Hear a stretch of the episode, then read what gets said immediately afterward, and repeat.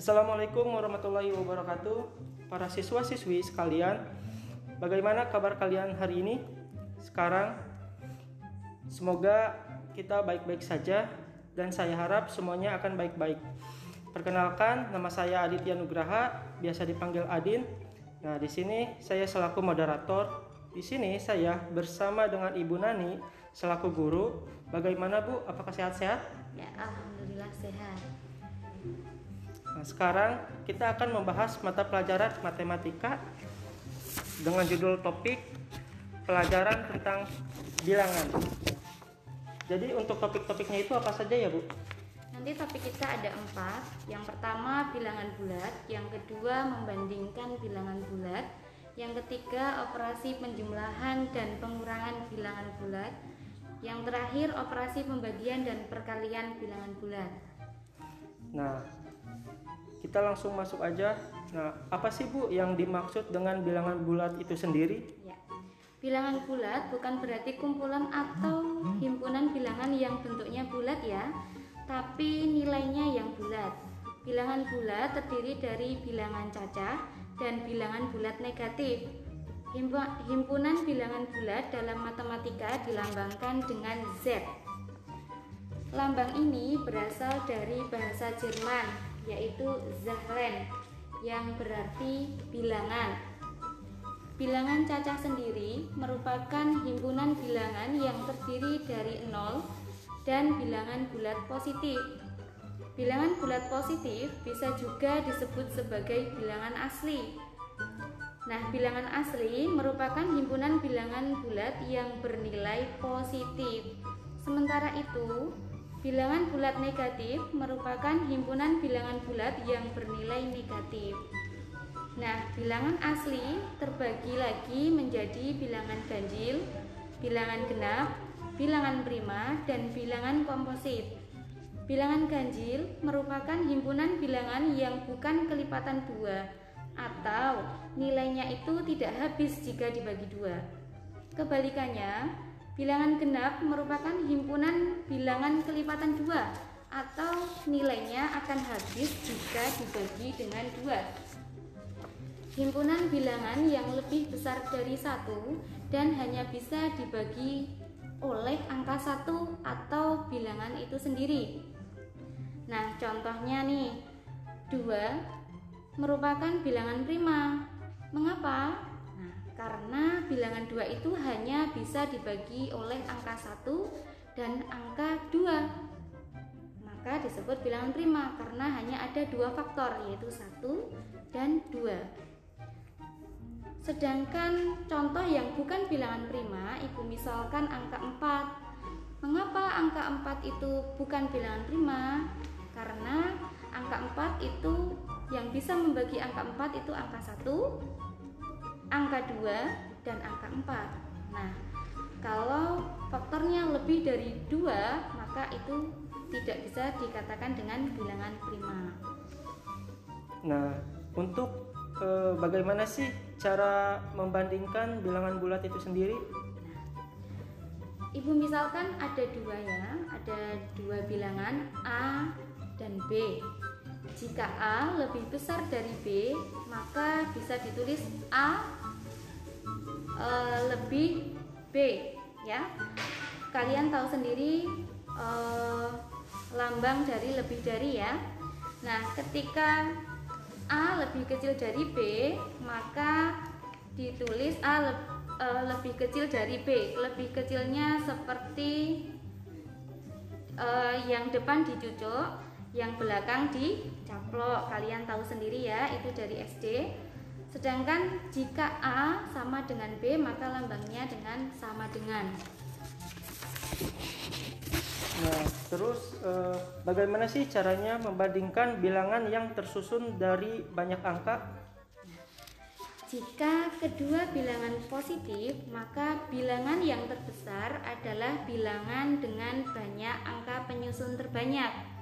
Sebaliknya, jika kedua bilangan negatif, maka bilangan terbesar adalah bilangan dengan banyak angka penyusun yang paling sedikit.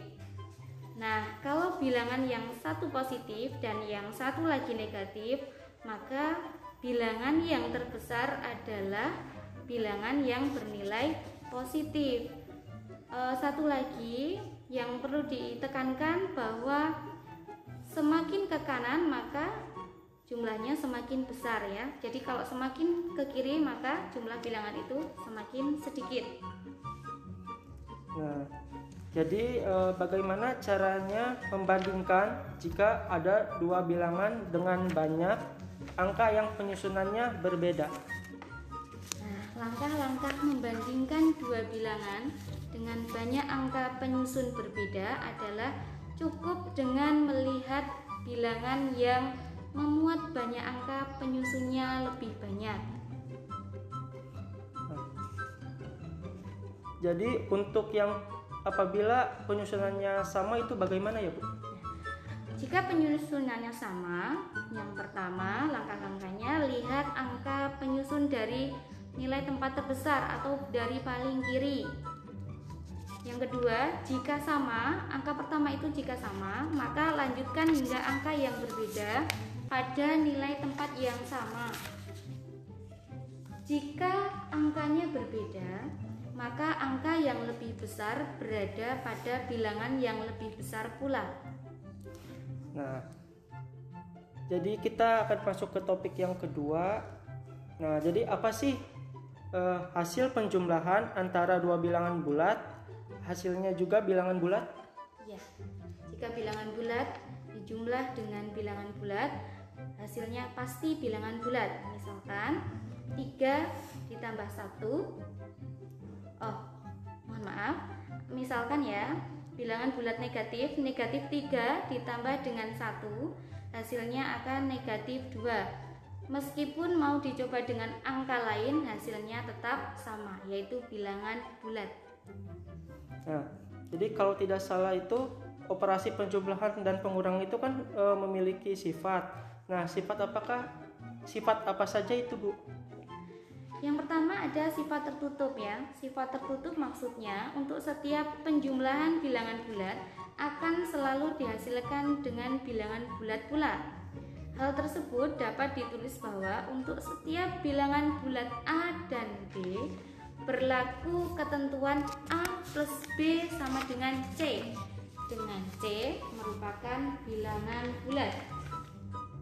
Yang kedua, ada sifat komutatif atau pertukaran. Suatu penjumlahan bilangan bulat akan menghasilkan nilai yang sama meskipun kedua bilangan tersebut ditukar tempatnya. Sehingga dapat ditulis untuk setiap bilangan bulat A dan B akan selalu berlaku ketentuan A plus B sama dengan B plus A yang ketiga, sifat asosiatif atau pengelompokan. Pada sifat ini dinyatakan untuk setiap bilangan bulat baik A, B maupun C akan selalu berlaku ketentuan A plus B plus C sama dengan A plus dalam kurung B plus C. Nah, untuk sifat komutatif, apakah berlaku juga pada operasi pengurangan? Ya, ternyata tidak ya. Contohnya 2 dikurang 1 sama dengan 1. Dan kebalikannya itu 1 dikurang 2 sama dengan negatif 1 mohon maaf tadi itu bukan kebalikan tetapi pertukarannya ya itu tidak sama ternyata jika dicermati hasil keduanya itu tidak sama sehingga dapat kita simpulkan bahwa pada operasi pengurangan tidak berlaku sifat komutatif. Nah, apakah ada sifat-sifat lain selain yang tadi dijelaskan oleh Ibu? Ya. Sifat-sifat lainnya dari bilangan bulat satu penjumlahan bilangan genap ditambah bilangan genap. Dua, penjumlahan bilangan genap ditambah bilangan ganjil. Yang ketiga, penjumlahan bilangan ganjil ditambah dengan bilangan ganjil. Nah, untuk e, perkalian, apakah berlaku juga sifat e, komutatif, asosiatif, dan juga distributif? Ya, itu berlaku pada sifat perkalian. Yang pertama komutatif, tadi pertukaran ya. A kali B sama dengan B kali A. Jika asosiatif pengelompokan eh, kita kelompokkan yang paling depan A kali B dikali C sama dengan A kali B kali C.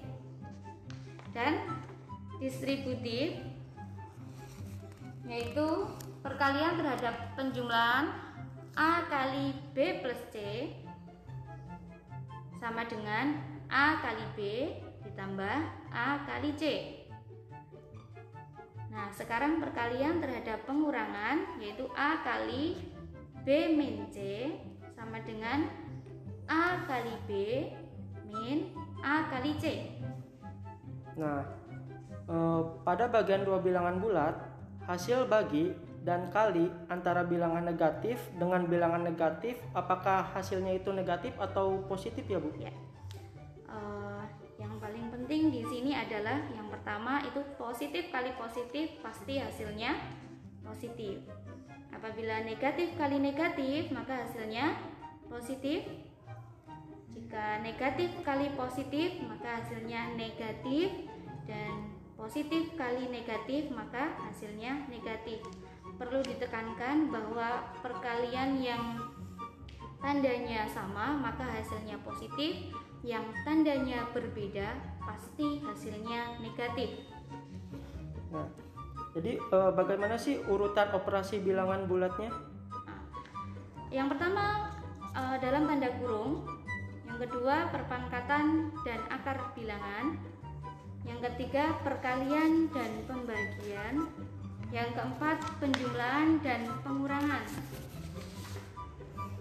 Nah, gimana nih adik-adik? Sekarang kalian sudah paham kan tentang bilangan? Nah, jadi tadi Ibu Nani sudah menjelaskan eh, empat topik, yaitu ada bilangan bulat, membandingkan bilangan bulat, dan juga ada juga operasi penjumlahan dan pengurangan bilangan bulat, dan yang terakhir itu ada operasi pembagian dan perkalian bilangan bulat. Nah, oke, okay, tidak terasa waktu sudah mengantarkan kita pada penutup. Jika ada salah kata dari saya selaku moderator dan dari Ibu sebagai guru, mohon dimaafkan. Sekian dari kami. Wassalamualaikum warahmatullahi wabarakatuh. Sampai ketemu kembali.